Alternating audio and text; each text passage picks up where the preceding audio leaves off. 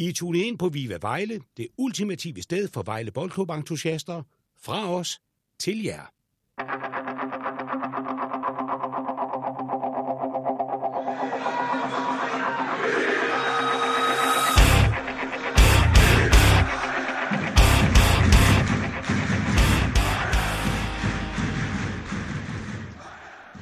Velkommen til Viva Vejle, podcasten, som gør klar til at trække i træningstøjet. I dag, mine damer og herrer, der er jeg svært. Mit navn det er Henrik. Jeg har mine tre musketerer, Michel, Martin og Christian med i dag. Goddag, drenge. Goddag. Goddag. Goddag. Nå, nu skal I ellers høre, gutter. Vi har noget helt bestemt på tapetet i dag. Det er sådan, vi har været så heldige faktisk at få en direkte forbindelse ned til træningslejren. Vi har manden med, som er den, der knupper allermest på spillerne. Vi har ham, der sørger for, at de er i topform. Vi har ham, der sørger for, at de ikke spiser et gram for meget kylling. Vi har selveste Asger Pedersen, sundhedschefen med fra Vejle Boldklub. Velkommen til, Asger. Tusind tak. Nå, Asger. Det er jo ikke sådan en normal person, som vi har med sådan en sundhedschef. Det plejer vi jo. Vi har jo fans og alt muligt andet. Men vi tænkte, at når nu det er, at vi skal have sådan en opstartsperiode her, og drengene er på træningslejre dernede, og vi kan jo lige så godt afsløre, at det er jo sent om aftenen for dig dernede lige nu jo. Ikke sandt? Ja. Jo, det er næsten over min sengetid. Det er næsten over din sengetid. Det er lige hurtigt. Husker I at smide de unge spillere tidsnok? Prøv sgu, er han blevet puttet? Ham har jeg været inde og putte lige inden podcasten startede her, så det skal du slet ikke være nervøs for. Det var godt at høre, han skal være i topform. Ja. Men Asger, fortæl os lidt om, hvor længe har du jo egentlig været i VB, og hvor kom du fra, og hvad er egentlig dit forhold til klubben? Jamen, det starter jo tilbage i... Jeg kom til klubben i oktober 17. Jeg, i min tidligere fysikkarriere, var jeg ved at sige, da jeg blev færdiguddannet i 15, der startede jeg i FC Vestjylland. Mm-hmm. Og det gik jo ikke så forfærdeligt godt for dem så længe. Så der nåede jeg at være i en 4-5 måneder, og så gik de jo konkurs. Mm-hmm. Og så, jeg er oprindelig fra København, så jeg var på en klinik inde i København. Men da jobbet i Vejle så ligesom blev slået op, så tænkte jeg, at det kunne sgu være meget sjovt at komme ind i fodboldverdenen igen. Så jeg tænkte egentlig, at det søgte jeg, og jeg tror fra jeg søgte til, jeg var til samtale, og til jeg startede på jobbet, der gik der ikke mere end et par uger, og der skulle jeg så flytte, og så det hele var lidt hektisk. Jeg kunne huske, jeg kørte på, vi havde en enkelt fridag om ugen, og der kørte jeg så til København, og pakkede de dele af min lejlighed, jeg kunne, og rykkede nogle ting et step ad gangen. Så 17. oktober 17, der kom jeg til Vejle. Hold op. Sådan helt ultrakort, hvad er egentlig din rolle som sundhedschef og dit team? Hvad er det sådan i grove træk, der I har ansvar for? Jamen, altså man kan sige, mit job som sundhedschef, egentlig startede jeg jo som almindelig fysioterapeut, eller hvad man kan sige, det er jo også nu. Jeg var alene i jobbet dengang, da jeg kom til klubben, mm-hmm. og da vi så ligesom blev mere, så fik jeg så en ledende rolle af os fyser, og blev derfor til sundhedschef, og måske specielt under hele den her coronaepidemi, mm-hmm. hvor der lige pludselig kom en masse ekstra tiltag. Jamen der blev det mere til en sundhedschef end fysioterapeut, fordi der ligesom lå mange af de coronaopgaver. De er jo så heldigvis væk nu. Mm-hmm. Jamen, så nu handler det egentlig om, at mig og mit team, eller jeg og mit team, vi sørger for spillernes helbred. Vi er også læger tilknyttet til de opgaver, der er til dem. Men ellers så er det også der undersøger spillerne, hvilke type skader er det, får lagt genoptræningsplanerne, får udført genoptræningsplanerne, og sørger for en sikker og effektiv tilbagevenden til fodboldbanen. Jeg synes jo, en af vores vigtigste opgaver er at få dem hurtigt tilbage, men lige så vigtigt at få dem sikkert tilbage. Fordi hvis de kommer ud med en anden skade, eller samme skade lige efter, jamen så er det jo ligegyldigt at få dem hurtigt tilbage. Ja. Så det synes jeg er vores opgave.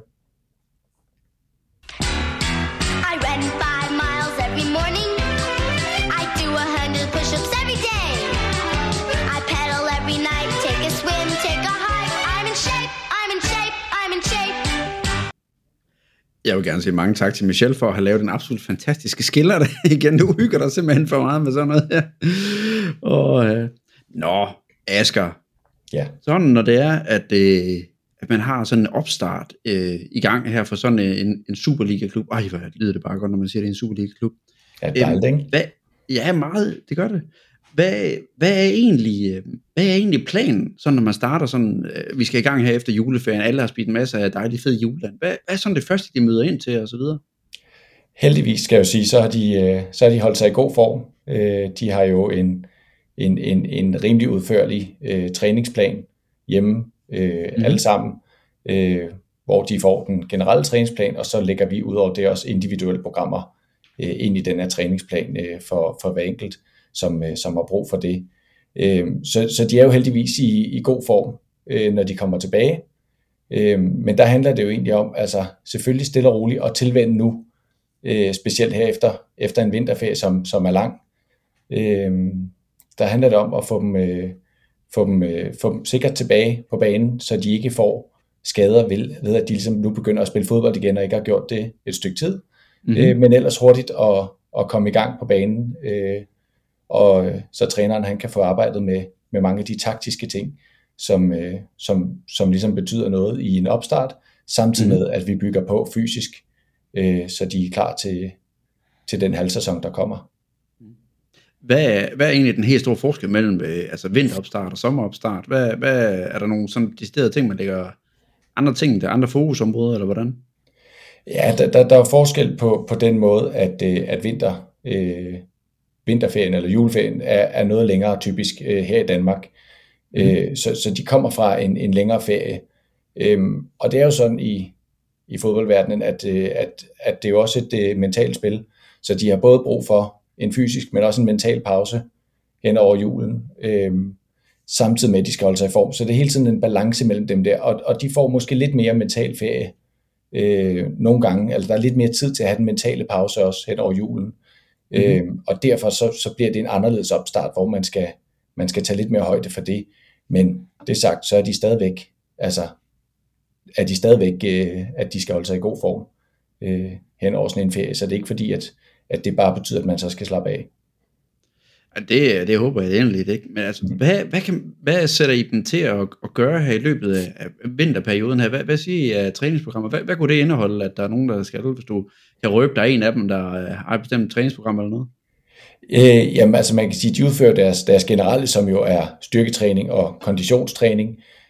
Og så kan det jo være, hvis der er en, der har haft en forstuet ankel i løbet af sidste halvår, jamen så lægger vi meget træning ind til den ankel. Det kan også være dem, der har haft de større knæskader tidligere, altså så dem, der har en historik med korsbåndsskader, meniskskader eller noget, jamen der sørger vi for, at vi i vinterferien prøver at få bygget muskelmasse på, for det kan godt nogle gange være svært i sæsonen, samtidig med, at de spiller mange kampe, samtidig med, at de træner meget, så også at bygge muskelmasse på, jamen så er det der, vi måske har muligheden for at få bygget noget på, som de så kan tage lidt af indtil næste pause, eller noget, som vi kan sørge for at prøve at vedligeholde i løbet af sæsonen, hvor det kan være lidt sværere at bygge på, uden at overbelaste dem i samme grad.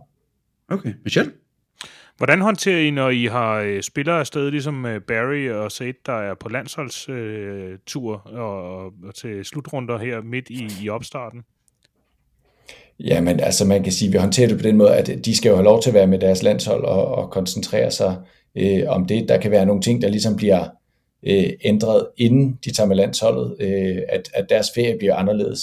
Men typisk så tager de også, afsted, i hvert fald de udenlandske hjem, så tager de jo afsted til noget samlinger før, eller tager afsted hen, hvor de får noget træning, så de er i den fysiske form, de skal være. Og så må vi jo se, når de ligesom kommer tilbage, så må man tage en individuel vurdering af, hvor står de fysisk. Der kan være forskel på de hold, der ryger ud lidt tidligere i turneringen, og dem, der kommer rigtig langt i turneringen. Hvor trætte de er, når de kommer tilbage, og hvor meget de har brug for en fysisk pause. Så der er en individuel vurdering, når de kommer tilbage, så vi sikrer, at de ligesom ikke bliver overbelastet. Fordi det er noget andet at være afsted der, og det kan være intenst, og der kan være rigtig mange kampe.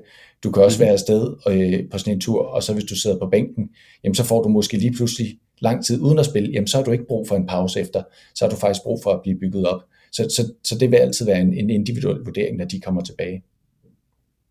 jeg skal bare lige vide, er det så sådan, at når nu er Barry og Estolai, de har været afsted, skal de også lave en bip-test, når de kommer? Altså det er lige det første, de bliver sat til. Værsgo, de andre fik en bip-test, det skal I også have.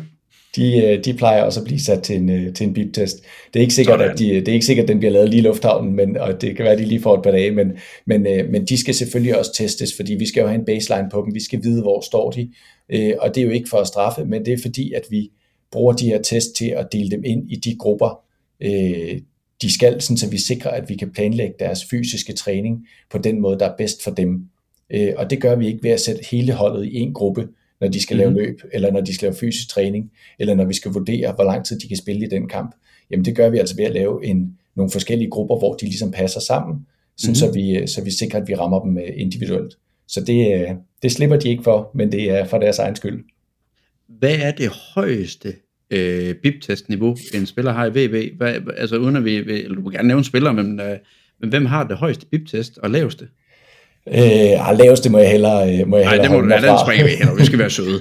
Ja, det er nok mig, der har laveste, men højeste, der... Vi kører en lidt anderledes bip-test, der er nogle forskellige typer, men jeg vil sige, altså for eksempel en Oliver Provskov er rigtig godt løbende. Der er også... Tobias Lauritsen, Lundrim, gode løbere, der kan smække lidt igennem.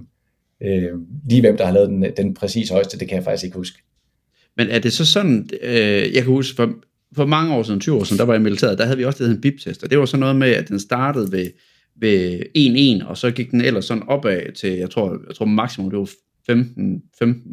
Er det også sådan jeres, det foregår? Både og. Det er også en, der ligesom starter, og så, men vi kører en, hvor vi har 3 zoner, og hvor man ligesom skal ind i sin zone hver gang.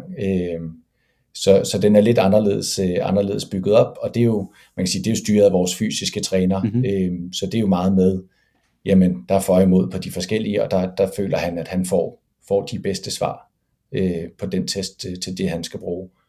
Så den er lidt anderledes bygget op, og derfor kan den ikke sammenlignes helt en til en. Det giver meget god mening, men jeg kan godt lide, at du nævner, at det er vores egne danske spillere, der ligesom er højst, og alle de unge også. Det er luner sgu omkring hjertet der. Men altså, i den tid, du har været ved VB her nu, og det fokus, som I ligesom har haft på hvad der er træner, eller hvad der er spillerne, de skal kunne, kan du mærke, om det fokus, det har ændret sig, hvad det er, der er mest fokus på, når det kommer til sundheden?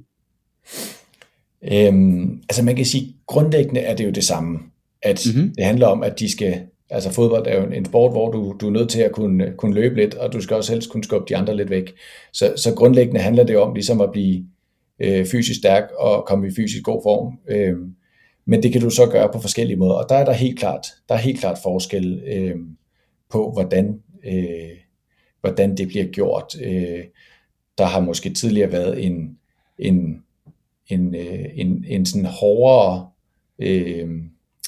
måde at gøre det på, eller en sådan mere hvordan skal jeg udtrykke det, uden at det lyder, altså det skal jo ikke det skal lyde neutralt, men en mere konservativ tilgang til jamen det lyder igen også så negativt, ikke, men det er måske blevet gjort på en hårdere måde. Der har ofte været 3 træningspas, hvor det behøver der ikke være nu.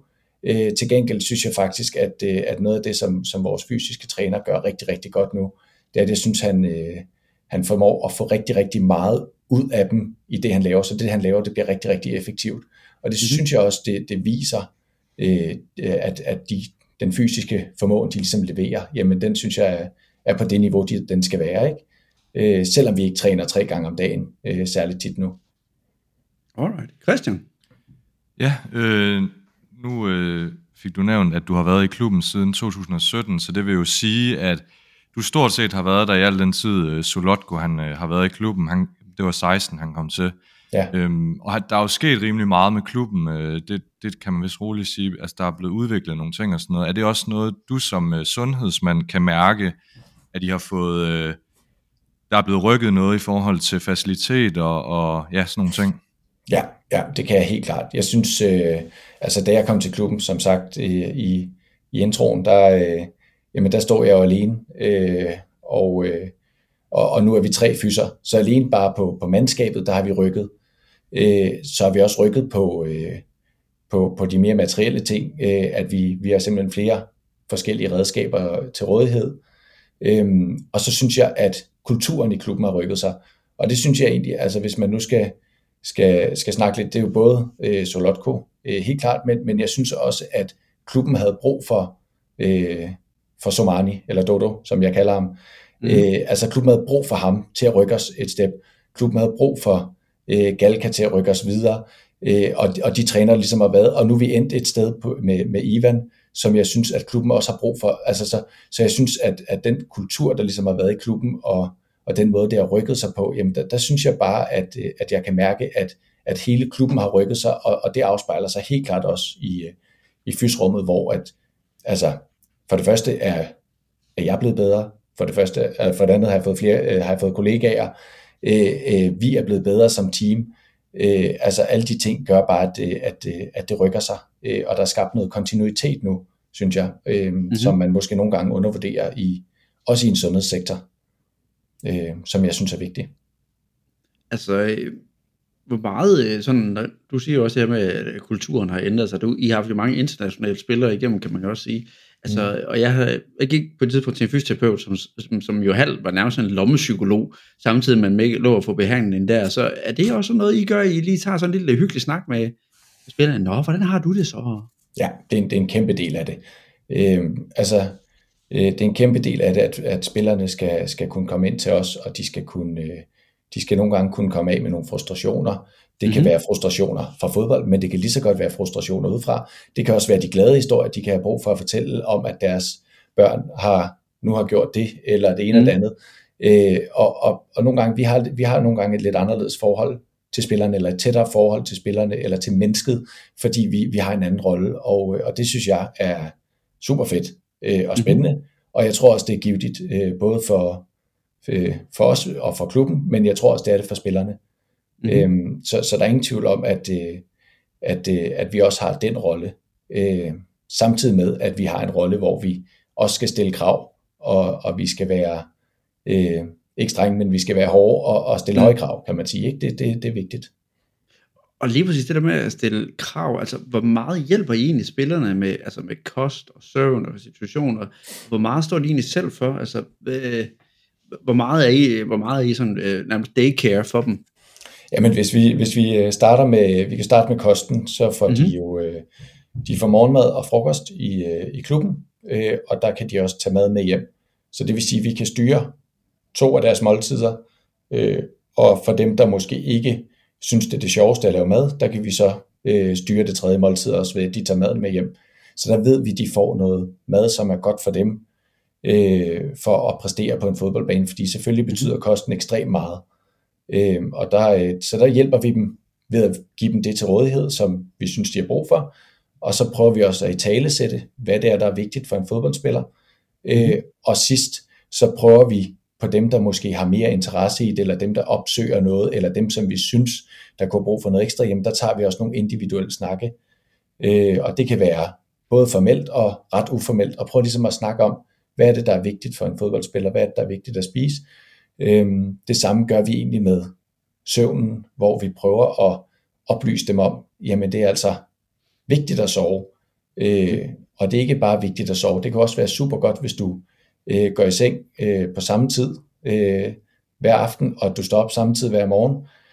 Det kunne også være godt, hvis du har et soveværelse, som har en god temperatur til at sove i. Det kunne være godt, hvis du skal ned på skærmtiden, inden du skal i seng. De der forskellige ting, som ligesom kan give en god søvnhygiejne, som er ekstremt vigtig også. Ikke? Altså, så på den måde, så prøver vi at guide dem og hjælpe dem så godt vi kan, og informere dem. Og så er det jo sidst ende dem, der skal udføre det, fordi vi kan ikke stå og overvåge dem. Men jeg tror også på, at man kommer rigtig, rigtig langt med at oplyse dem om det, og oplyse dem om, hvorfor det er vigtigt. Fordi de her fodboldspillere, de vil jo altså rigtig gerne en ting, det er at være den bedste udgave af sig selv, så de kan vinde nogle fodboldkampe. Det synes de altså er sjovt. Så derfor så virker det rigtig godt. Ja. Michel? Jamen, jeg kom til at tænke på, Asger, noget af det, som mange også har flasket op med, er jo historierne om Cristiano Ronaldo og nogle af alle de andre, der der træner helt vildt og bruger nærmest hele deres liv på det. Og det hører man jo også flere og flere yngre spillere, der lægger ekstra træning og lever meget professionelt. Mit spørgsmål er sådan set, bliver I også nødt til nogle gange at holde lidt igen på nogle af dem? Altså, så de ikke overtræner, eller ikke kører sig selv midt over, jeg skulle til at sige. Ja, det gør vi bestemt. Altså, man kan sige, som udgangspunkt, så er det jo en rigtig, rigtig god indstilling at have, at man gerne vil træne meget. Og så gælder det om at lære, og det er måske nogle gange nogle af de unge, som rigtig gerne vil ligesom give den en skalle, og de vil træne meget. Jamen, så bliver vi nødt til at lære dem, hvornår det er, de skal træne meget. For det er jo ikke noget, at de 2 dage inden og dagen inden kamp lægger deres ekstra træning ind, og så er de tunge ben i weekenden, og så kan de ikke præstere det, de skal. Så det handler selvfølgelig om så at lære dem, hvad det vil sige at træne meget. Det handler også om at lære dem, at jamen, når de så har trænet meget, hvordan restituerer de så, sådan så de får noget ud af deres træning. Spiser de ordentligt, sover de ordentligt, hydrerer de ordentligt, de her forskellige ting. Måske også nogle gange at fortælle dem, jamen, der er altså også en komponent, der hedder den sociale komponent for at være frisk mentalt. Jamen, det kan også være en faktor. Så der er forskellige ting, der ligesom skal, som de skal informeres om og oplæres i. Og det prøver vi at hjælpe dem med, men som udgangspunkt er det jo rigtig, rigtig godt gerne at ville træne. Så det er ikke fordi, at vi prøver ligesom... Man skal ikke være for forsigtig med dem, tror jeg. Christian? Ja, jeg ved ikke, om du sådan har en viden omkring det her, men jeg kom til at tænke på, om man så, altså i forhold til de andre Superliga-klubber og sådan noget, altså hvor meget ligger man tæt op af hinanden i forhold til, hvad man gør på det her punkt, sundhedsområdet og alle de her ting, og, altså, eller er der store forskelle, ved du det, og kigger man også på, hvordan man gør det i udlandet og sådan nogle ting, altså er der nogen, man sådan lader sig inspirere af i forhold til, hvad der er fornuftigt for en professionel fodboldklub i den bedste danske række? Ja, tænker du her altså mest på søvn og kost, eller tænker du mere på det fysioterapeutiske, bare for at være sikker på? Ja, men egentlig sådan lidt begge dele, altså i forhold til både skade, altså ja, med sådan det fysioterapeutiske, men også i forhold til ja, data og ja, i forhold til ja, kost og sundhed generelt sådan. Ja. Jamen, der synes jeg faktisk, at vi har et rigtig, rigtig fornuftigt fællesskab i de danske klubber. Jeg har flere fysioterapeuter, som jeg fra nogle af de andre klubber, som jeg ligesom sparer med. Der er også nogle gange, hvor vi sparer om hinanden spillere, vi kan se hinanden spillere en gang imellem, hvis der ligesom er behov for at få en second opinion. Vi har ligesom et godt fællesskab, der bliver også arrangeret nogle forskellige faglige møder. Der har blandt andet været et her, lige før vi startede op, hvor divisionsforeningen så er med til at skabe et fagligt møde, blandt andet for sundhedsprofessionelle i fodboldklubberne. Og så er der nogle oplæg, og der er tid til ligesom at møde hinanden og snakke sammen og lære hinanden at kende. Og jeg synes, vi har et godt forhold til hinanden på den måde, at det vigtigste er spillernes sundhed for os, og så kommer fodbolden bagefter, eller hvis man ligesom kan sige det sådan, at vi hjælper hinanden, fordi vores mål er at gøre det bedste for spillerne helt generelt, og så må fodboldkampene, de må afgøres på banen, men de skal ikke afgøres af spillernes sundhed. Der står vi ligesom sammen og prøver at løfte niveauet, og det synes jeg er en sund kultur. Og så bliver man jo inspireret, også fra udlandet, spørger du, og sådan, jamen det gør man jo via den forskning, der ligger på de forskellige områder. Jeg tror, at vi i Danmark, der har vi en meget sådan evidensbaseret tilgang til fysioterapi og lægevidenskab, som måske er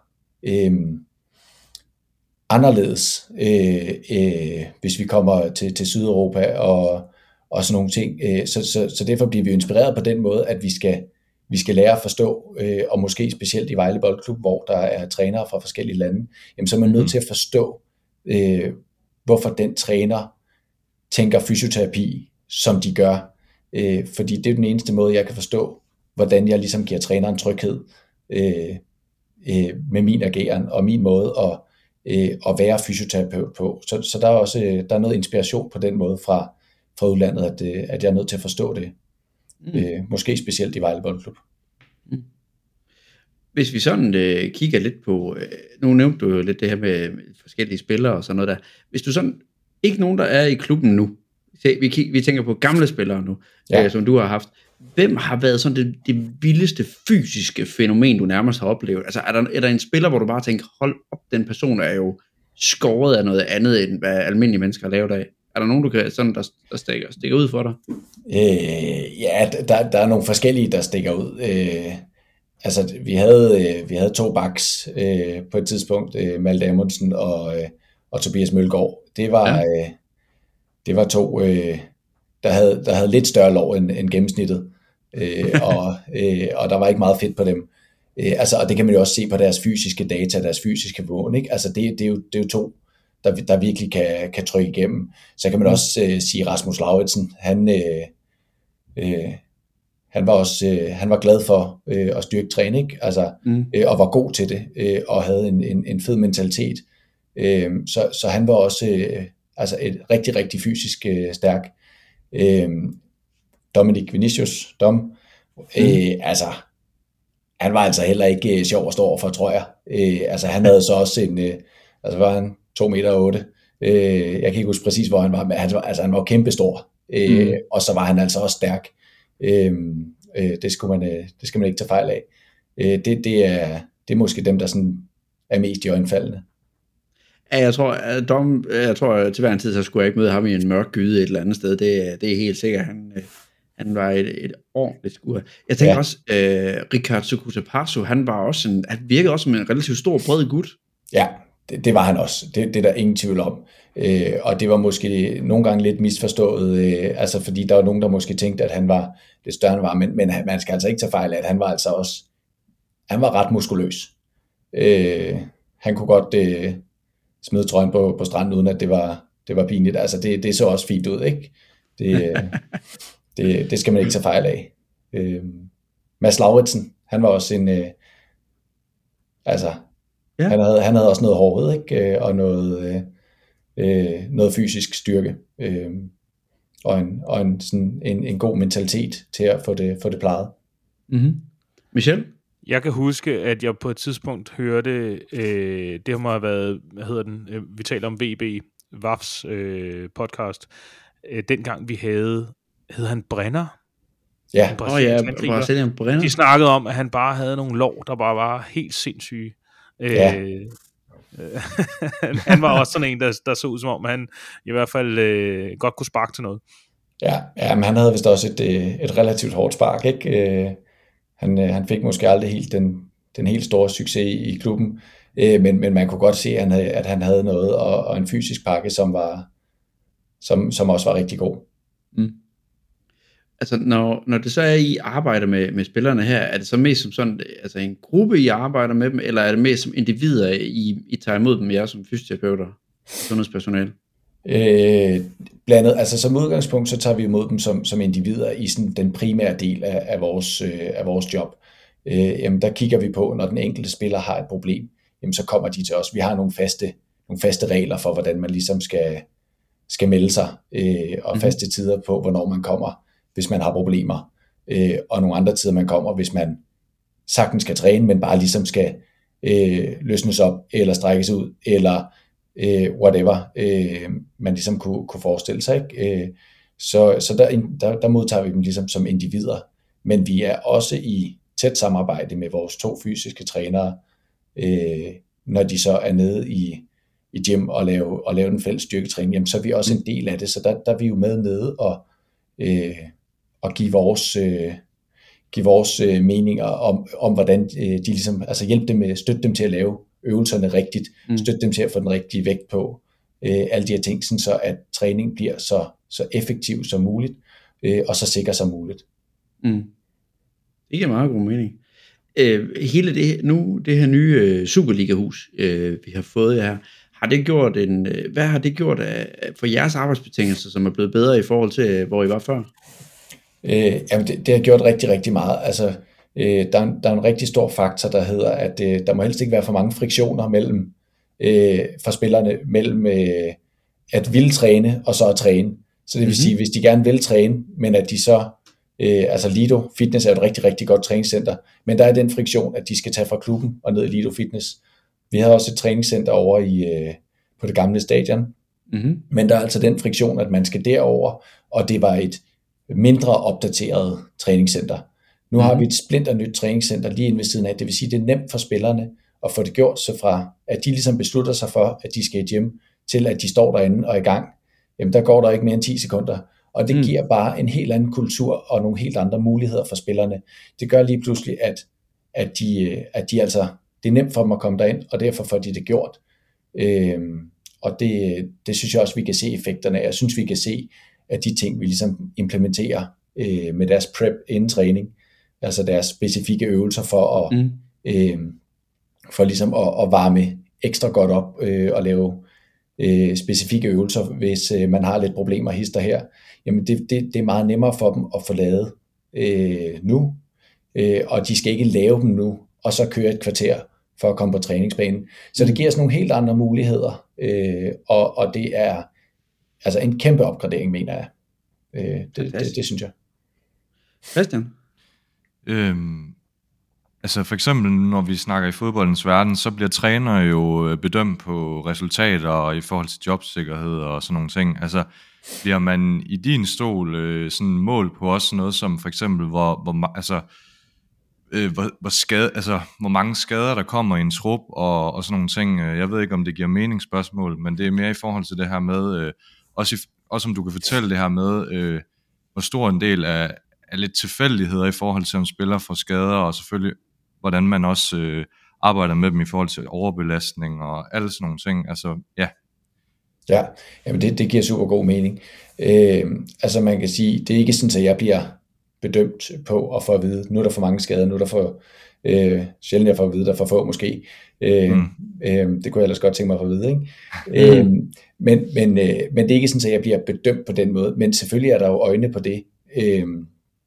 Og får vi lige pludselig 4 baglovsskader i træk, jamen så skal vi jo kigge sammen på det i den fysiske stab, fordi så er der jo noget der, vi skal kigge på, og noget vi skal prøve, om vi kan optimere.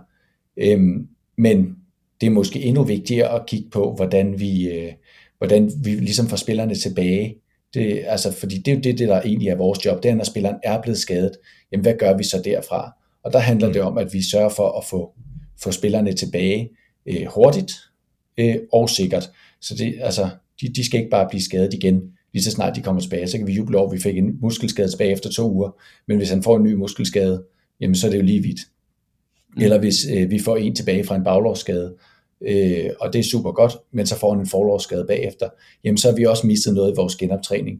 Så på den måde, der forsøger vi ligesom at få dem sikkert tilbage også. Og det er en stor del af vores job, og meget af det, vi ligesom skal bedømmes på, synes jeg også. Ja. Michel?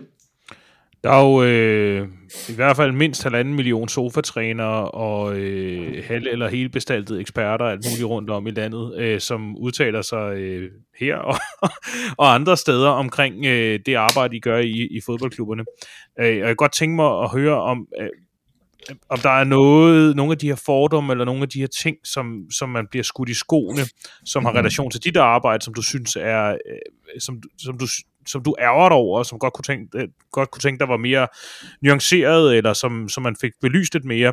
Altså, jeg tænker på, at nogen, og det er jo også nogle gange, når fodboldtrænere kommer ind i klubber, så kan de finde på at sige, at spillerne er overhovedet ikke i form, eller sådan et eller andet, hvor man tænker sådan, jeg tænker, at hvis man sidder som dig i sundhedsstaben, tænker, det er måske ikke helt rigtigt. Eller, altså, forstår du, hvad jeg mener? Ja, jeg synes egentlig heldigvis, at det er ikke fordi, det har nogle sådan konkrete episoder med det. Altså, der er jo nogle gange, hvor at, jeg har fornemmelsen af, at der kan der jo godt blive skrevet nogle ting, og sådan, det er ikke sådan, at jeg lige kan komme med nogle konkrete på vores arbejde, eller det, vi har lavet i Vejle. Men jeg kunne forestille mig, at der er det. Jeg må indrømme, at det ikke er noget, jeg sådan læser eller på den måde. Jeg tænker, at jeg er en relativt stor kritiker af mig selv i forvejen, så hvis jeg ligesom synes, der er noget, jeg skal forbedre, jamen så tror jeg er relativt god til selv at sørge for at prøve at forbedre det. Og det så på den måde, så tror jeg ikke, at det er noget, jeg ligesom lægger mærke til, hvordan andre tænker det. Nej, men det var også mere det der med, om du tænker, at der var noget, der bliver for unuanceret, når man hører i medierne, og ja, for alle folk, der er udenforstående, hvor man ligesom tænker, at det ville egentlig være fedt, hvis folk egentlig vidste lidt mere om det her, eller at de her ting arbejder vi egentlig med. Jamen, det kan da jo godt være. Jeg ved ikke, jeg tror ikke, jeg kan finde nogle sådan lige konkrete eksempler på det sådan lige. Men der kunne helt klart godt være. Jeg tror, hvis jeg sådan generelt, jeg synes, jeg har ikke nogen på mig selv, men jeg har en helt generelt, så hvis jeg nogle gange kommer til at læse kommentarsproget på Bold, hvis jeg har været inde og læse om skade eller et eller andet, så kan der jo sagtens være, både i Vejle eller andre klubber, så kan der være folk, der udtaler sig om nogle ting, som jeg tror, at jamen, hvis de kendte det hele billede, så vil de nok ikke udtale sig om det. Og man skal altså også bare huske på, at hvis man vil undgå fodboldskader, så er det altså relativt nemt. Så skal man lade være med at spille fodbold.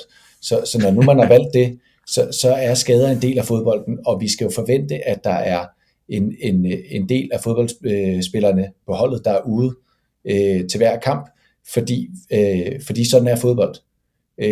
Så vi kan ikke forvente at være skadesfri hele tiden. Men vi skal stræbe efter og have så få skader som muligt. Vi skal stræbe efter, at når de bliver skadet, så skal de komme så hurtigt tilbage som muligt, og så sikkert tilbage som muligt. Så er det egentlig det, vi skal gøre. Og mit arbejde skal jo ikke afhænge af, om der er mange eller få skader, eller om vi spiller Superliga eller første division. Mit job skal gerne være det samme, fordi jeg skal gerne yde så god en service som muligt, for at vi kan, for at jeg kan sige til træneren, du har alle dine spillere til rådighed, eller så mange som muligt til rådighed, sådan så han ligesom kan gøre sit for, at vi vinder nogle fodboldkampe. Så i bund og grund er det sådan, jeg ser det. Og sådan, jeg synes, det skal fungere. Ja. Hvordan, altså jeg tænker, vi skal lige høre lidt omkring, hvordan går det egentlig nede på træningslejren nede ved jer? Altså, er spillerne glade dernede? Er de tilfredse og løber glade rundt og driller hinanden? Eller? Ja, det synes jeg, der er godt humør. Der er jo altid på sådan en træningslejr, der er der jo altid, så kan man blive lidt træt af buffeten, og man kan få lidt kulder, men de har det jo, som gruppe har de det rigtig godt sammen, og samtidig med, at der er en sund konkurrence. Men jeg synes egentlig, der er god stemning, og de har det godt, og det, der bliver spillet lidt Uno, og sådan, så det tror jeg meget godt. Jeg har hørt noget om, at det er udelukkende fra andre, altså tidligere spillere, ikke nødvendigvis vi spiller med andre fodboldspillere, det er det med, når man er afsted på træningslejr, så er der altid nogen, der tager pis på hinanden og driller hinanden. Foregår der pranks? Det gør der, men det er markant mindre, og det er jo altså fordi vores den største, hvad hedder sådan en, der laver mange pranks? Er det en prankster, eller hvad hedder det? Det er en prankster, yes. Ja. Det er jo Mads Lauritsen, tror jeg, der må være den, der ligesom tager den titel. I og med, at han ikke er der mere, så er der jo skåret altså 95% ned for hvad der plejer at være, ikke? Det var jo tandpasta på håndtaget, og det var ring til de unges værelse og lyde som om det er nede fra receptionen, og så sende dem derned og lade som om der er problemer, ikke? Altså han var stærk til det der. Har du nogensinde oplevet der, uden at hvis du selvfølgelig du gerne nævner navn, hvis man sådan, er der en prank, hvor du virkelig tænker, det var helt over stregen, at du har oplevet? Ej, jeg tror, er det fra din VB-tid eller Vestjylland-tiden? Om Vestjylland, der nåede jeg næsten ikke nogen pranks, det gik så stærkt, før der var, at de gik konkurs. Jeg tror, der er ikke nogen, der er gået over stregen rigtigt. Jeg tror, Mads Lauritsen, der var en gang imellem, hvor han lige måtte sige, det beklager, så måtte han lige holde et par dages pause, før han prankede den samme person igen, ikke? Han var heldigvis en vældig fyr, så han kunne tillade sig meget. Er der nogen, som er nemmere at ofre end andre? Det er der jo altid. Men det tror jeg egentlig også hænger meget sammen med, hvem der godt kan lide at give lidt selv også, og hvem der ligesom er med på det, fordi det er sjovere at prank dem, der synes det er sjovt, men bliver sure, end dem, der kun bliver sure. Ja. Så dem, der ligesom er med på det, det er lidt sjovere. Og så skal det stadig være sådan tilpas, sådan, så de synes, det er lidt surt i øjeblikket, ikke? Og så kan de få lov til at give tilbage. Altså, jeg har hørt, at en af de klassiske pranks, der bliver kørt, det er den der med, med tigerbalsammen. Ja, ej, den tror jeg, den er uddateret efterhånden. Jeg tror, den kører ikke længere, heldigvis. Ah, okay. Det var ellers... Det er næsten alle pensionerede fodboldspillere, når de nævner et eller andet, så er det altid den historie, der går op med, så tog man lige sådan en ordentlig omgang med den røde der, som var sådan rigtig brændende, og så ellers bare ind i underdrengene der, og så bare smør godt rundt. Er der nogen, der tør, og jeg har lidt for fornemmelsen af sådan en som Albantosa, han er ikke en, som man bare sådan laver skæg og ballade med? Ja, det ved jeg ikke, om jeg vil sige. Jeg tænker, at der er måske ikke nogen, der tør at smøre den røde tierbalsam i underdrengene på ham, men han er jo en hyggelig fyr, og en humoristisk fyr, samtidig med, at han jo kun er det, når han synes, at vi ligesom, at der er plads til at være humoristisk. Men der er ham og German, de driller hinanden meget, vil jeg sige. Okay, German, der kan man bare se. Ja, ham skal man heller ikke tage fejl af. Det er altså også en hyggelig fyr, selvom at han også, at man godt kunne have fornemmelsen af, at han kunne spise en, hvis han ville.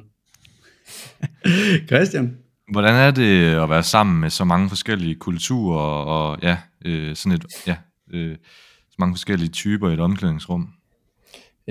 Jamen, jeg synes, det er spændende, og jeg synes, det er sjovt, og så tror jeg også, at jeg nu er så vant til det, at det ikke er noget, jeg lægger mærke til på den måde. Altså, der er jo tit, hvor så snakker vi jo engelsk til hinanden, selvom at vi kunne sidde og snakke dansk, fordi at man glemmer det, og det flyder lidt sammen, og på en eller anden måde, så matcher det hele bare meget godt. Så jeg synes, at det er spændende, og man kan godt mærke, at der er forskel, men egentlig mere bare, at det er også nogle gange er spændende, specielt for os fyser, der måske får nogle andre samtaler. Jamen, det er spændende at høre om andre kulturer, og hvordan de gør det, og hvordan deres liv har været. Så det synes jeg egentlig er spændende, og en styrke for gruppen. Hvis vi kigger sådan, nu har du jo været igennem, den første træner, du havde, det må næsten have været Somani. Ja. Eller du, ja. Ja, jeg mener, han kom til sommeren. Hvordan var han i forhold til jer?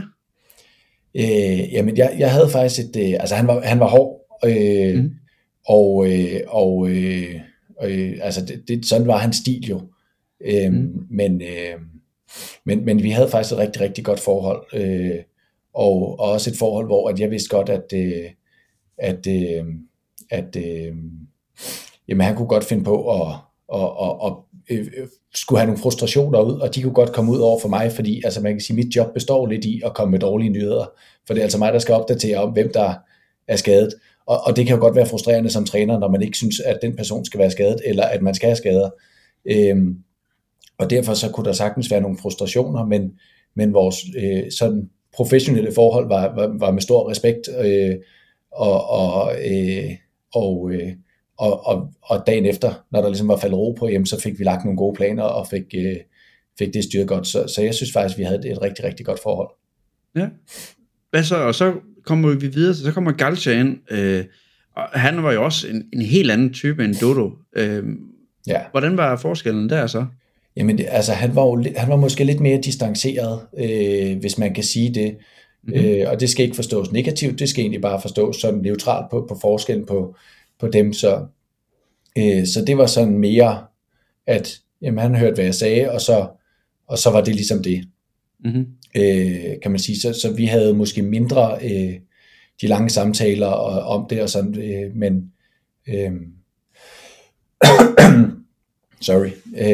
mindre de lange samtaler om det, men på samme måde et fint forhold, men han var måske mere autoritær på den distancerede måde.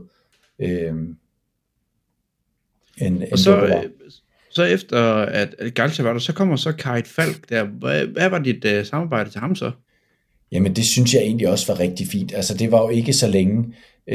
Jeg synes, at Kajt var en rigtig, rigtig rar mand, og jeg synes, at der ligesom blev sat nogle gode ting i værk, og jeg synes, mit forhold til ham, det kørte egentlig fint. Det hans måde at køre det på var rigtig meget, og at mit arbejde blev styret gennem den fysiske træner, og så havde han jo et tæt forhold til Kasper Skovgaard, som han tog med.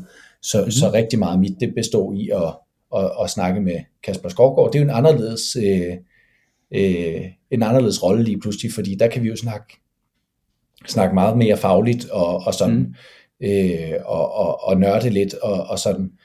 Og så kunne han ligesom give sin del videre. Så han overtog måske lidt den informerende rolle, som jeg normalt har til træneren. Den overtog han, og det fungerede egentlig også fint. Det var bare anderledes, men det kan være lige så fint. Mm. Og så efter Kajt, så kommer Peter. Jeg har også hørt, at han var en helt anden type også. Ja, og det var han nemlig også. Og der var jeg lige pludselig følt, altså ham havde jeg også et rigtig godt forhold til. Nu er det ikke for fedt, men det synes jeg egentlig også, jeg havde. Der var jeg lige pludselig rigtig vigtig, og han ville rigtig gerne snakke meget med mig, og rigtig gerne have den info, som jeg havde, føler jeg.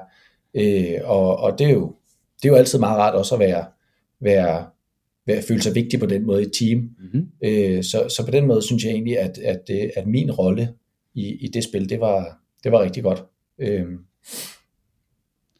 Og så den sidste, som vi så stadigvæk har, så Prelec, hvad er så dit forhold til ham der? Jamen, altså, super forhold, og der er ingen tvivl om, at nu er det jo også den, jeg har arbejdet sammen med længst, tænker jeg, må det næsten være. Ja, det må det tænker jeg næsten. Er det ikke det? Det er vel kun en Galka, der har været længere tid, så hvis det eventuelt havde været, og det tror jeg ikke engang nu. Ja, det er faktisk i tvivl om, men det tror jeg næsten, altså, men det passer, altså, jeg tænker, at der er også noget med den kroatiske kultur og den danske kultur, der minder om hinanden, og humoren minder om hinanden, og sådan, så der er jo noget menneskeligt, der ligesom klikker, og det er altid, det er jo ikke altafgørende, at man kan lide hinanden, men det hjælper,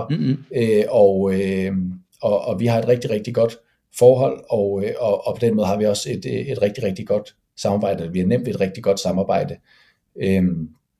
Og han er jo en meget, meget moderne træner, som er rigtig, rigtig god til at inddrage hele sit hold. Og han er meget moderne på den måde, at det er meget vigtigt for ham at skabe et sammenhold, også i staben. Så det gør han meget ud af.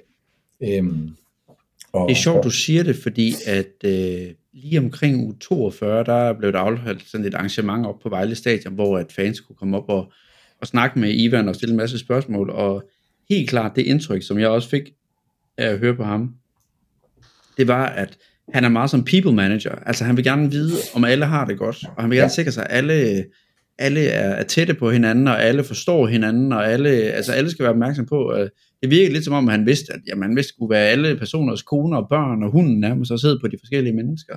Ja.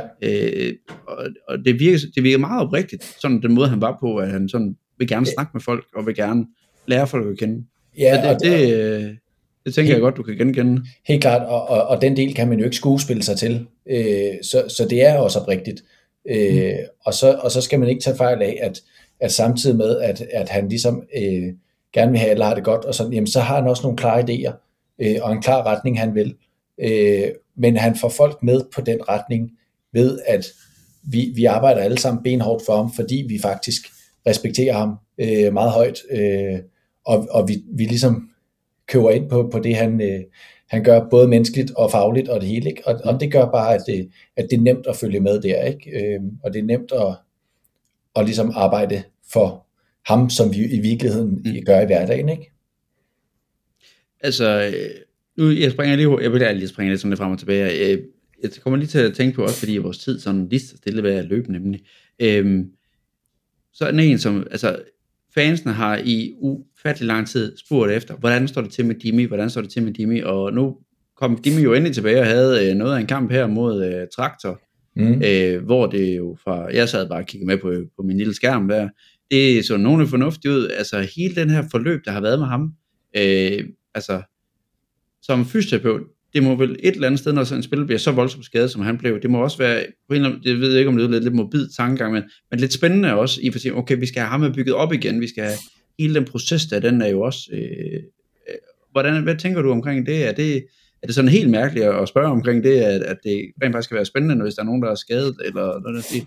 Nej, men det er jo en del af vores job, så det giver jo mening. Altså, det ville jo være kedeligt også at være i fodboldverdenen, hvis der aldrig var noget at lave. Mm. Så vi er der jo også for det. Og nogle gange er det også, selvom det er en... altså, det er jo forfærdeligt, når spillere bliver så alvorligt skadet. Mm. Men der er det jo vores job, og synes det er spændende at genoptræne ham, fordi så vi kan lave en god genoptræning for ham, og få ham så godt tilbage som muligt. Altså, det er jo ligesom det, der bliver målet. Så har vores mål været, at jamen, han skal selvfølgelig tilbage fra sin knæskade, men hvad kan vi bygge på af andre ting? Og en af Dimmys forcer, det er jo blandt andet hans ekstreme hurtighed. Mm-hmm. Jamen, så vi har sikret, at vi ligesom kunne gøre alt for, at han ikke kommer tilbage, og så er et godt stykke langsommere. Altså, han skal tilbage, og han har egentlig også, jeg mener også, han har toppet sin topfart fra før. Så han skulle gerne være en tand hurtigere nu måske, ikke? Altså, og ja, det, altså, så det er vigtigt at bygge de der ting på. Han har altid været brølstærk. Jamen, det er jo vigtigt, at han stadigvæk er brølstærk.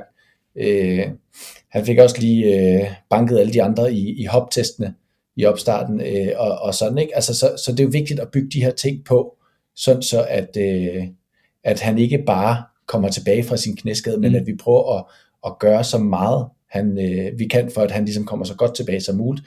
Og så må man jo sige, at i sidste ende er det ham, der skal gøre det, og han har også bare haft en virkelig, virkelig stor motivation for at komme tilbage, og for at komme stærkt tilbage, ikke? Så han har også knoklet, og det er dejligt at fordre. Altså det, jeg hører, du siger, han vinder hoptesten, så vi kan forvente mange flere hovedstødsmål fra ham af. Det er det, jeg hører. Det er super godt. Han starter jo lidt lavere. Ja, det er rigtigt. Michel? Nej, men det er jo, jeg kan sagtens følge dig, Asger, i, at det er jo spændende, og der træder jeres faglighed i spil.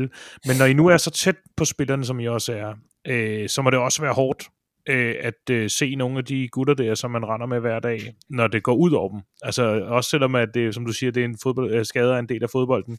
Men det må også være hårdt at gå og undersøge og give de meldinger til nogle af de, særligt de unge drenge der, som er fremadstormende, og pludselig så er det, vi snakker et år ude her. Ja, men vi er jo mennesker, og nogle af os er også nogle bløde mennesker, så det er der ingen tvivl om, at det er ikke sjovt at give de beskeder, men jeg tror at det er vigtigt at sørge for at få givet de beskeder og give dem så klart og tydeligt som muligt, og så også sørge for at fokusere på, hvad så er planen nu. Hvordan kommer vi videre herfra, og selvfølgelig også have lov til, altså spillerne må gerne være ked af det, og det må gerne være surt, og det må gerne være trist, men vi skal også op på hesten igen, fordi vi skal tilbage, og det er jo spændende at arbejde med den motivation bagefter, hvordan man så kan prøve at opretholde den, og hvordan man kan sørge for, at det ikke bliver det dårlige, der fylder, men hvordan man ligesom kan se det her som en mulighed for at bygge nogle andre ting på. Jeg tror, det var Velkoft, der sagde det til Dimmy, at man skal se lidt som, at ens hus bliver revet ned. Jamen, så må man jo bygge det op, som man gerne vil have det bagefter. Og det er jo en fin måde at se det på, at det er altså også en mulighed for at gøre nogle ting, og lære nogle ting. Og det må man jo prøve at få ud af det, i stedet for kun at få det negative. Der kan man bare se Velkoff som filosof. Hvem ville have troet det? Stærkt. Han er en klog herre. Kan man altid give træneren og eller spilleren en sådan en tidsramme for, hvor langt, når man undersøger, en spiller er blevet skadet og sådan noget, eller er det forskelligt? Hvordan det er der nogle gange nogle usikkerheder i forhold til det og sådan noget? Ja, der er kæmpe usikkerheder. Altså tit så har man jo lidt fra Football Manager, så står der, at han er tilbage om 12-14 dage, og sådan, altså, og der må vi jo som fyser, vi må prøve at give nogle bud, og vi må prøve at give så kvalificeret bud, vi kan, og det gør vi på dem, hvor at vi synes, det giver mening. Der er også nogle gange, hvor jeg siger til træneren, jamen lige nu, der er vi nødt til at se an. Vi er nødt til at se an, og så spilleren er stadigvæk i undersøgelsesfasen, og det vil han være de næste 5 dage, 7 dage, og så skal vi se, hvordan reagerer han efter det, og så skal jeg nok komme med et bedre bud. Altså tit ved muskelskade, jamen, så siger vi jo, at en muskelskade tager 3-6 uger. Så ved jeg godt, de kan tage mindre, og de kan også tage mere, men det kunne måske være standard, en eller anden standardramme for en muskelskade. Jamen jeg plejer at sige, jamen en muskelskade, det tager det, men lad os se om en uges tid, så kan jeg give et meget bedre bud på, om jeg forventer, at vi lander på 6 uger eller 3 uger. Fordi så har jeg tiden til både at se, hvordan reagerer spilleren, hvordan øges hans styrke, hvordan øges hans stræktolerance, eller hvordan det udvikler sig, samt jeg kan få lavet de ekstra undersøgelser, som jeg kunne tænke mig i forbindelse med sådan en skade. Jamen så kan jeg bedre give et samlet billede, og kan blive meget mere præcis i hele den vurdering. Alright. Jamen ved du hvad, Asger, vi skal til at runde lige så stille af med dig, og sende dig tilbage til, og du skal jo til at sove, det er jo møghammer sent for dig, og jeg ved ikke, hvad tid står I egentlig op dernede? Jeg tror desværre vækkeordet, det ringer om en 7,5 time, så jeg må på hovedseng. Ja, I er selvfølgelig også børn. Altså, ja, lige præcis, du skal jo rundt til lige, og lige nu Prov skal op der og siger, nå, hvad så, lille skat, nu skal du til at vågne? Ja, jeg skal lige ind og sikre hans over. Ja, lige præcis. Han sidder inde og spiller PlayStation. Det er helt 100. Nej, det kan være, at det ikke er inde i mørket og halvbange, ikke? Jeg skal lige ind og se, at han er okay. Men ved du hvad, Asger? Tusind tak, fordi at du vil være med her i den her podcast. Det kan være, at vi tager fat igen i dig her til sommeren, og hvad sommeropstarten den skal til at være, for at høre, hvordan det spiller sig an der. Det skal I være velkommen til. Det har været en fornøjelse. Fantastisk. Du må have en god dag. Du lukker bare ned, når det er. Så tusind tak, fordi du vil være med. Jamen, selv tak, og fortsat god aften. I lige måde. Tak for det. Hej. Vi er bare i form i år. Vi har haft utrolig gode betingelser for at oplade til sæsonen, og vi har kørt et hårdt program, og vi har fået lov at træne op i stadion, op i ikast og sådan nogle ting, så det er hele sammen, det er alt sammen med til, at vi bliver bedre. Yes! Super fedt at høre fra Asger. Nu skal vi videre her i teksten. Vi skal snakke om vores træningskamp mod det iranske hold Traktor, som jo endte mirakuløsvis på 3-3. Hvor at Anders K. Jacobsen, han fik scoret et mål i aller sidste øjeblik. Hvad tænker vi om kampen? Hvad er vi mest positive over? Hvad er vi mest negative over? Hvem skal have lov til at bedrive sig ind i og prøve at sige, hvad der egentlig var med? Først og fremmest, inden vi overhovedet går i gang der. Tusind tak til VB for, at I deres premiermap har gjort, at vi kunne se træningskampene. Superlativt. Hold kæft, det er lækkert. Altså, jeg var godt nok glad for, at det kunne lade sig gøre, at jeg kunne få lov til at se kampen. Så jeg tænker, jeg smider bare en anden under bussen. Hvem har lyst til at snakke noget? Christian? Jamen altså, jeg har det jo altid sådan lidt med træningskampe. Det er, jeg kigger ikke så meget på resultatet. Jeg synes tit, man har set nogle mærkelige resultater i en opstart og sådan noget, og så har man tænkt, enten ser det rigtig godt ud, eller også ser det rigtig skidt ud. Mm-hmm. Og så har det været, så har det ikke rigtig afspejlet, hvordan sæsonen er gået i gang, eller så videre, så videre. Men altså, det er jo fint at komme godt i gang. Det var vist en lidt shaky start. Der var ikke meget over midten fra Vejles side, men stille og roligt kommer man jo også med i kampen, og fint langskudsmål blandt andet af Kierkegaard, det er godt for hans selvtillid, og ja, også godt, at AK han kommer på tavlen, altså det tror jeg, der er vigtigt for ham, at han lige føler om, så stempler han også ind.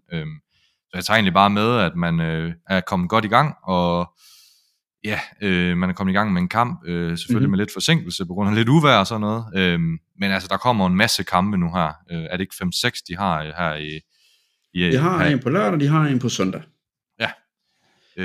Så man kan i hvert fald sige, at der bliver rigtig god mulighed for at vise sig frem nu her, så jeg synes egentlig, det er fint, at man er i gang nu. Altså helt klart det, jeg synes, der var bedst, det var anden halvleg. Første halvleg, det brød mig virkelig ikke om, hvad det var, jeg så der. Men altså igen, det er jo mange nye spillere, der skal prøve at spille sammen, og meget anderledes end en startopstilling. Og helt klart også det, at få lov til at se Dimmy tilbage igen. Man kunne godt se, at han kunne stadigvæk godt finde ud af at løbe, det var man overhovedet ikke i tvivl om. Jeg var, man kan sige, det at se Kierkegaard på sådan en midtbaneplads, det var jeg meget positiv over, fordi at han fordeler bolden faktisk egentlig ganske udmærket. Hans minus, hvis man siger, det er hans fysik. Han har ikke lige helt staturen til at bokse derinde, men man kan sige, Lundrim var jo også inde på midten, og han gjorde det faktisk også ganske udmærket med at snurre rundt derinde og drille dem lidt. Michel?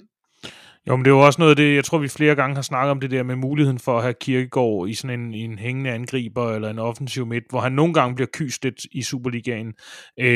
Men det viser jo også her, at hvis han forventer rigtigt og sådan noget, så har han også nogle flere afleveringsmuligheder. Fordi han er jo rigtig dygtig, når han først får vendt og bliver retvendt mod målet og kan drive bolden. Så han er rigtig dygtig til at drive bolden fremad og slippe bolden på det rigtige tidspunkt. Og der er det nogle gange, i den opstilling, vi spiller og har spillet hele efteråret, så bliver han lidt låst ude på kanten. Der er ikke rigtig nogen at spille den til. Og specielt ikke, når vi så står så lavt, og der heller ikke kommer en vingbak udenom. Jamen, så er der mere eller mindre kun German at gå efter.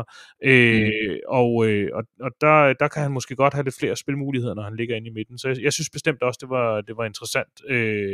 Men det lyder også på de udtalelser, der kommer fra blandt andet Steffen Kistrup bagefter, at det var lidt et forsøg, og det var lidt af nød. Man manglede en midtbanespiller, så smider man Kierkegaard derind, og det samme med Bisse på vingbakken. Det havde de prøvet før, men det var lidt af nød, fordi man mangler en vensterbak, ikke? Men ja, alt i alt positivt. Vi laver 3 mål. Og 2 af dem efter standardsituationer. Det er jo det må varme Martins hjerte med vores forudsigelser. Men ja, ellers er jeg enig. Jeg synes det startede sløjt. Altså vi så tunge ud og vi stod dybt, og ja, jeg tror også jeg nåede at skrive til jer. Jeg håber godt nok at vi snart begynder at kigge lidt på det offensive spil. Men Som Christian også siger, så skal man måske ikke hænge sig så meget i resultaterne. Jeg hørte, var det Mediano, der siger, at det med træningskampen, man hænger sig aldrig i resultaterne, med mindre det er, man vinder. Fordi så er det altid rigtig vigtigt. Ja. Det er så rigtigt. Lige præcis. Jamen også det, at AK han får lov til at få scoret et mål også, det viser bare, altså, det mål, han scorer, det var så, han kunne have balleret den over mål. Altså, hvis man kigger på i første halvleg, der er Onuka, han virkelig afbrænder en kæmpe stor en der, og den der, som Akron får, han kunne også have banket den, altså langt over, men den er kontrolleret, og den er følt, og godt vristbak. Så jeg er positiv overfor. Også Elvius. Han havde også en giga afbrænder. Det er lidt ærgerligt for hans selvtillid. Ja, det er jo for en snubbervist opstanderen på vej ud, men altså, vi må se her på lørdag, hvad det næste bliver, så det er, vi bliver mødt med, om det er noget, vi kan bruge der til den næste træningskamp. Det er jo vidunderligt det her, det er jo helt vanvittigt. Problemerne starter først i morgen. Hvad tænker du på? Nej, vi skal have bygget en trup op til at honorere de krav, vi møder nu. Det er vanvittigt. Nå, men de krav, vi møder nu. Nu skal vi lige have en kort trupstatus. Vi kan sige, at mens vi optager her, der har vi lige fået ind på vores VB-app, har vi fået bekræftet, at David Colina er på plads i Vejle. En venstreback, som har været rygtet til Vejle i et stykke tid nu. Der har været flere, der har været ind over og nævner, at det her det kunne være potentiale. Han er fra Augsburg af. Venstreback har efter udtalelse fra Prelec har han kendt til ham, fordi han har spillet på det kroatiske U17-landshold, hvor han har været 16-17 år, hvor at lige præcis Prelec kender ham. Og det er jo fantastisk. Så nu har vi fået en venstreback, som det var, vi ønskede os faktisk. Det er jo, og det bliver spændende at se, om han træder, altså jeg synes, når man ser på det billede, der er lagt op, det ligner ikke lige Vejle Stadion, som der er i baggrunden der, så må det ikke, at han allerede er dernede, og er klar til at trække støvlerne på, men om vi får ham se på lørdag, det vil tiden jo vise. Det står vist også til allersidst, at han er draget til truppen nu her, tror jeg, i pressemeddelelsen, men ja, det er rigtig fint. Står der noget, jeg har ikke noget at se det, står der noget om, at er det bare en lejeaftale? Ja. Det er bare en lejeaftale. Ja. Men det er jo også det er spændende at se, altså forhåbentlig kan han presse Mikko, men han har selv været ude med en skade her i efteråret, i hvert fald har han været ude af Augsburg-truppen, han nåede at få, en 7-8 kamp, eller indhop i 7-8 kampe i Bundesligaen i sidste sæson, men har kun været i truppen de første 3 kampe, og så har han været helt ude af truppen, og jeg tror han har været skadet, men jeg er lidt usikker på det. Han startede jo fyr og flammen, kom ind mod Dortmund i sin debut og scorede efter 10 minutter eller sådan noget på banen. Så ja, spændende, men han skulle være hurtig, og han skulle være en med en masse offensive rates. Det bliver spændende at se, om det er noget, vi får se her på lørdag ellers. Nå, en af de andre nyheder, der er bygget ind, det er Vigic, vores reservemålmand. Han har fået debut fra hans landshold, og efter sine, så skulle han vist have haft et par rigtig gode aktioner indimellem. Og det er en stor drøm for mig at få repræsenteret hans landshold, så det er jo fantastisk, at nu har vi en landsholdsmålmand også, som rent faktisk har landsholdskampe. Men jeg tror, at de der venskabskampe, jeg ved ikke lige, hvor meget de tæller det. Er det ikke noget med, at det skal være i en officiel turnering, før de tæller som rigtige kampe, eller hvordan er det der? Nogle af jer, der kan huske det? Det er jeg faktisk usikker på. Godt spørgsmål. Jeg tror, det skal være rigtigt. Mm. Alright. Nå. Næste ting på agendaen. Hurtigt videre. Vi har nu fået bekræftet, at German og Nuka er på kontrakten til 2025. Hvad tænker vi omkring det, Michel?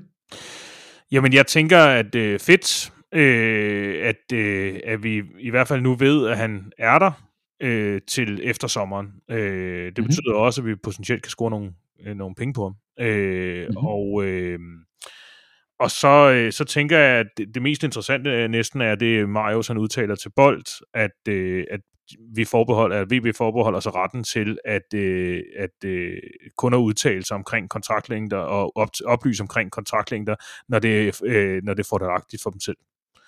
Det synes jeg sådan set er rigtig fint, at man har det sådan. Jeg ved godt, at alle andre, og særligt journalisterne, er pisse irriterede over det, og det også kan være irriterende for os at sidde, har vi ham ikke, og sådan noget. Men jeg synes, at det er smadret fornuftigt, at man holder kortene tæt til kroppen, så der ikke er nogen, der kommer og hapser dem før tid, hvis, eller presser prisen, fordi de ved, hvor lang kontrakten er, eller hvor kort.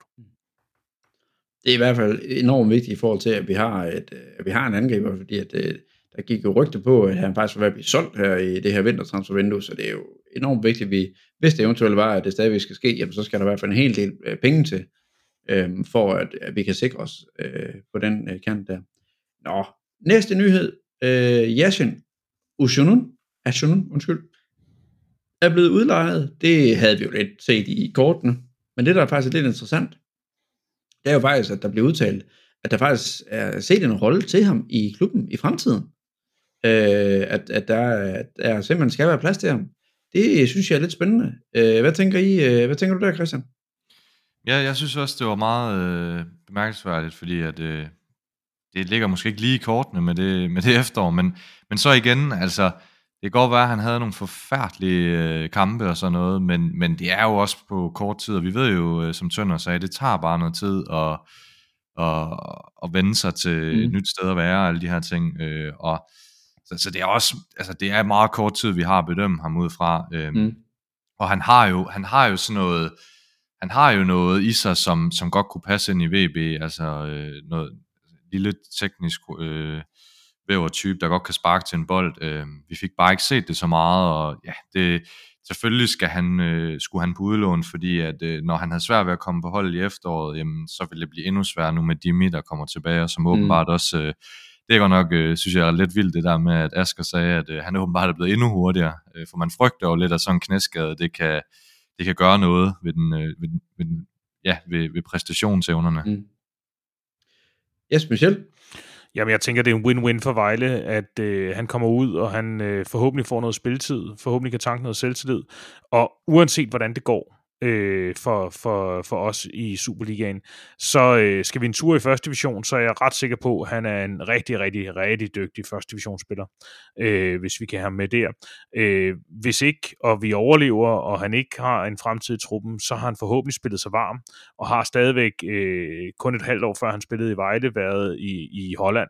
Så ser han CV sådan set rigtig fornuftigt ud, og laver han et godt forår i Grækenland, jamen så er han også nemmere at sælge, hvis han ikke har en fremtid derefter. Så win-win. Det vil i hvert fald være fjollet at have ham rendende og være tredjevalg.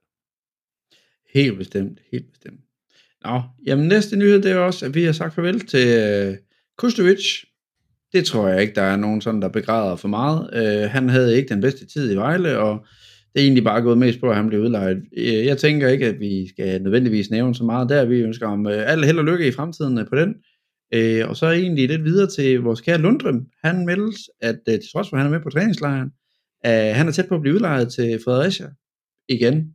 Det er jo også noget, hvor vi har stået og klappet hænderne for, at det har været en skidegod idé at tage ham med på træningslejren for måske lige at hjælpe til lidt med truppen der, men også for at se, hvilken stand han egentlig er i. Og jeg er ikke et sekund i tvivl om, at Fredericia, de vil meget gerne have ham tilbage her, når nu de skal til at spille semifinaler i pokalen. Fordi at jeg sad og lyttede til Medianos første divisions podcast, hvor de også siger, jamen han har været helt ekstraordinær i første division for dem, for Fredericia, og har gjort det fænomenalt godt. Og jeg holder på, jamen, jeg tror helt bestemt, at han er en Superliga-spiller. Og det, jeg tror, det er rent et spørgsmål om, at han skal bare lige op i, han skal have nogle kampe og så videre, og så er det bare det bedste at gøre det et sted, hvor han føler sig tryg, og det gør han i Fredericia lige nu, men jeg er ikke i sekund i tvivl, når han kommer tilbage til Vejle, så skal det også nok blive godt. Er der nogen, der har noget, de vil tilknytte til det, eller? Nej, det tænkte jeg nok. Jeg er jo fuld af visdom, kan man sige. Sidste ting lige, hvad angår trupstatus, jamen Amby og Arsic, Amby er jo tilbage igen. Han skulle jo egentlig have været fortsat ved Fremad Amager et halvt års tid, men i og med Fremad Amager er åbenbart efter sigende, baseret på, hvad man har kunnet læse på Bold, at de har simpelthen ikke betalt det, de skulle, for at få lov til at låne Amby. Så der har man simpelthen fra Vejles side sagt, du kommer lige hjem igen, buddy. Der er ingen grund til, at du render rundt derovre, når vi ikke får noget for dig.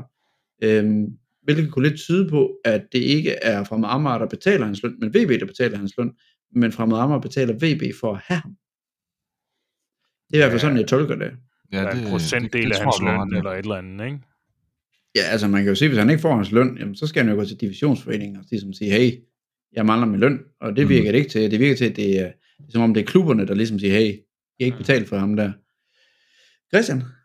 Jeg synes bare, det er sådan lidt et tegn på, hvor meget kaos der er i dansk fodbold i øjeblikket. Esbjerg, der måske snart ikke kan betale lønning, og der er også lidt kaos i vores dejlige rivalklub Horsens, ja, hvor man kan sige, i hvert fald Ankersen, Jakob Ankersen har været ude til, at folk bliver ophedet med i øst og vest lige nu, og deres sportsdirektør er lige blevet fyret, efter de har fået de amerikanske ejere, og Fremad Amager der åbenbart er røget i en kasse, og ja, så har vi selvfølgelig vores egen lille historie, som vi jo kommer til at dykke ned i også på et tidspunkt igen. Så det er jo bare, det synes jeg er lidt vildt, og ja, men vi må håbe, at Amby han kan få et godt sted at være. Det håber jeg. Jeg håber også, at man kan få Arsic sat godt af. Ja. Var det ikke også Marius, der sagde, at Arsic, der var noget, eller de arbejdede på noget? Der var et eller andet der. Ja. Der var et eller andet, nu kan jeg tilfældigvis ikke lige huske det. Men der er ikke kommet klubnavn på endnu. Nej, det er præcis. Christian, når nu du lige hurtigt nævner i forhold til, kære lytter, vi ved godt, at der har været en nyhed onsdag her, onsdag aften, hvor det er, at ham tysk-tyrkeren igen har været på banen, og VAF og Bold.dk skriver omkring, at Vejle måske alligevel bliver solgt, og grunden til, at vi ikke har valgt at tage det emne op i dag, selvom der er sikkert mange, der synes, vi måske burde gøre det, det er simpelthen fordi, at vi synes ikke, der er noget nyt under solen. Det er igen nogle udtalelser, der er kommet, og det er ham, der er kommet med dem, og vi følger sagen tæt, og vi prøver at skubbe til de mennesker, vi kender omkring, hvad er der i det her, men for vores vedkommende, vi tror simpelthen, det er lidt en anden det her. I hvert fald, undskyld, fra min side af, nu skal jeg jo ikke tale på mine kære medværters vegne, Michel. Nej, men altså, igen er det jo en enkilde historie, som både var for Bold løber med. Det er Traktor, der siger, at han gør det ene og det andet. Og senest, hvor han sagde, at han havde været til møde med divisionsforeningen, kunne divisionsforeningen afkræfte, at der overhovedet havde været et møde. Så det er jo også derfor, altså vi er jo stadigvæk, jeg er jo i hvert fald stadigvæk personligt nervøs for, om der kunne ske noget alligevel, før han holder op med at blabre op, så er jeg ikke helt tryg. Men man kan sige, at det her, der er ikke noget, der tyder på, at der skulle være noget af det her, der er mere sandt, end de andre ting, der indtil videre er blevet afvist eller afmonteret, fordi han ikke har kunnet bakke det op. Men altså, jeg sover ikke helt trygt, før han har holdt op. Eller er klubben bliver solgt til nogle helt andre, Martin? Jamen altså, næsten for hver udtalelse, han kommer med, der viser det jo bare, at han er større og større løgner jo. Der er jo ikke rigtig noget af det, han har nævnt, som har været sandt jo, altså nu også den sidste her, han sender rundt til alle mulige, både fans og medier og alt muligt, ikke? Også, det er jo sådan en mærkelig måde at gøre det på, og så underskriver han sig jo stadig som professor til sidst jo, altså det er jo helt åndssvagt jo, der er jo ikke noget af det, han påstår, som han kan underbygge med beviser eller noget som helst, når de forskellige medier, de har brugt at grave i det. Jeg ved ikke, hvad han er gang i, hvor længe det bliver ved, og hvad han får ud af det. Og lige præcis derfor tænker jeg, at vi ikke skal give mere taletid til det her end højst nødvendigt. Så når det er sagt, så går vi videre.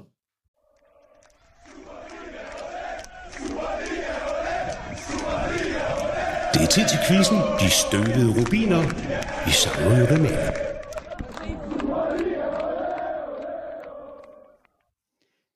yes, så skal vi i gang med quizzen, jeg hader. Til trods for, at det var en af de idéer, jeg havde i sin tid. Men lad os da få en rubin på banen. Det er i hvert fald ikke mig, der skal nævne det, for jeg skal bruge nogle point. Hvem er det, der har en med til mig? Det er mig, der har den med i dag. Men jeg synes lige, vi skal ridse op, hvad stillingen er. For helvede. Nå, hvor mange har du, Christian? Er det 4? Nå, jeg tænkte bare i år. Vi startede forfra. Vi startede helt forfra. Nej, men altså, jeg skal det hele med. Ej, en enkelt pen. Ja, det har jeg også. Hvor mange har I andre? Nå, kæft, jeg havde den quiz her. Ja, det er lige meget. Ja. Nå, ja, jeg har 5 ledetråde. Er I klar? Yes, kom med dem. Han fylder 45 år den 11. februar 2024. Okay, så nu kører vi på... Yes, okay. Allan Gorte. Den kommer med. Nej. Har du sådan noter med hver gang? Du skal lige huske at refresh. Jesper Olesen. Nej. Jeg sagde Alex Nørlund. Alex Nørlund, nej. Nå, jamen, så er det anden ledetråd. Han er noteret for i alt 107 kampe og 2 mål i VB-trøjen. Hold da op. Kører vi stadigvæk med børnebander til Henrik den her gang? Eller? Hold kæft. 100...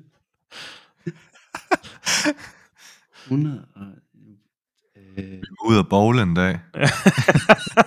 Jeg ruller jer. Det er jo ikke mange mål, hva'? Nej. 2 i 107 kampe.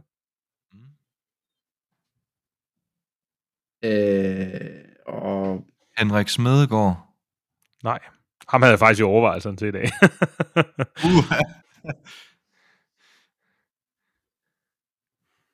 Jeg skal have fundet sådan noget lyd af sådan en vindhæks. Ja, det er præcis. Jeg siger pas. Olsen, jeg vil nødt til at mere. Hvad siger du, Martin? Olsen. Nej, tak. Det var ikke, den har jeg også blevet sagt. Nå, 3. ledetråd. Han var på kontrakt i VB 2 gange. Første gang fra 2000 til 2004, og anden gang fra 10 til 11. Men han nåede kun at få kampe i hans første periode i klubben.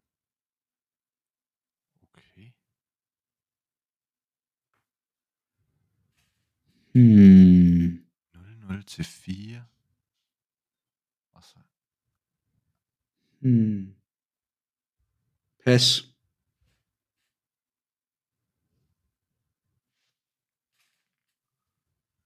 Ej, jeg trækker tilbage. Brozovic. Nej. Pislort. Så nu må jeg gerne svare. Det må have været en ung spiller, der er så i starten af 0'erne. Der bliver tænkt, så der knæer. Sander Post, nej, jeg ved det ikke. Nej, der er så mange kampe, jeg stiller ikke. Nej. Hvad siger du, Martin? Pas. 4. ledetråd. Han nåede i løbet af karrieren at spille i Danmark, på Island og på Cypern. Danmark, Island og Cypern? Ja, det bliver ikke i dag. Pas. Hvem fanden havde vi som baks dengang? Bare svar på helvede. Ja, der skal komme et svar nu. Jeg kan ikke lige. Den er helt frosset fast. Jeg kan heller ikke. Det her. Nu kan I den godt. 5. ledetråd. Han spillede primært venstre bak. Man kunne også spille venstre midt. Og så har han en storebror, som er noget mere kendt. Peter Grausen. Det er korrekt. Ja. Eslort. Peter Grausen. Og han søges til Vejle i 10-11. Ja, der var han lige tilbage, men jeg tror, han har været skadet eller et eller andet, fordi jeg var igennem overskrifterne fra 10 og fra 11 for at se, og der var en notits om, at han kom til klubben, men jeg kunne ikke se, at han var i nogen som helst af startopstillingerne eller som indskifter. Og han står heller ikke noteret nogen steder for kampe der. Jeg mener, der var et eller andet med, at han ikke rigtig kom tilbage på fod igen. Men ja, han var en tur forbi Herfølge, og så... Ja, på Island og Cypern, inden han så lige var en tur tilbage. Og han i dag... Ja, undskyld. Ja, hvad laver han i dag? Jamen i dag, ifølge hans Facebook-profil, så er han restaurantchef på Remoladen. Nå. Og så havnen. Ja, og så har han studeret på Vinakademiet, og det er sådan et eller andet sted, hvor de blandt andet har sommelieruddannelsen. Så jeg tænker, at han kan et eller andet med noget vin og noget mad. Ja, jeg er faktisk, jeg har en bekendt, som faktisk måske har arbejdet sammen med ham op på Munkebjerg, hvor han har været tjener, og det passer meget godt med det, man vil sige med vinen der. Ja. Og han fortæller, at han i hvert fald har en del sjove historier fra fodboldtiden af, og det er ud af, det skulle ikke undre mig. Jeg husker ham som en super solid venstreback, og med et godt spark, og jeg kan huske første gang, jeg hørte om ham. Jeg vidste ikke, Thomas havde en lillebror, men efter Vejle var rykket ned, rykkede vi ned i 99, ja, ikke? Så kan jeg huske, at jeg stod i en af de første kampe på Østerbro Stadion i første division der, og kiggede på det her, den her decimerede VB-trup, hvor vi engang havde haft en hovedsponsor, plus det så var Claus Eskildsen sponsoreret af en eller anden fiskeforretning, og en anden havde en lokal bager og sådan et eller andet, og så pludselig så stod der Peter Gravesen, så tænker jeg, det må være en fætter eller et eller andet, men ja, det var konge. Og så klip til et år senere eller sådan noget, hvor han laver en af assistene over i Esbjerg, hvor vi rykker op. Den der helt vanvittige slutspurt, vi havde, da vi rykkede op i den sæson der. Så ja, jeg husker ham som en bundsolid, stærk venstreback. Fedt, mand. Nå ja, altså, så når Christian på 2 point, det er da altid noget, så skal vi i hvert fald ikke have ham til, eller så skal vi have ham til at komme med en rubin næste gang. Jeg sagde jo 24 blev godt.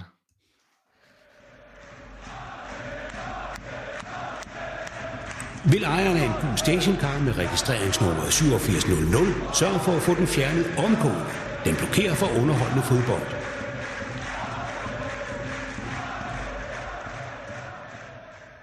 Nå, mine damer og herrer ude i æderen, det her, det var så aftens afsnit, og vi håber, at I stadig bliver ved med at lytte med. Vi er fuldstændig vældet bagover over alle de mennesker, der begynder at lytte med til os nu, så hvis I er nogen af de nye, der begynder at lytte med, tusind mange tak, fordi I tuner ind på os, og vi håber, I kan lide vores format, og endnu en gang kæmpe tak til Asger for, at han vil være med.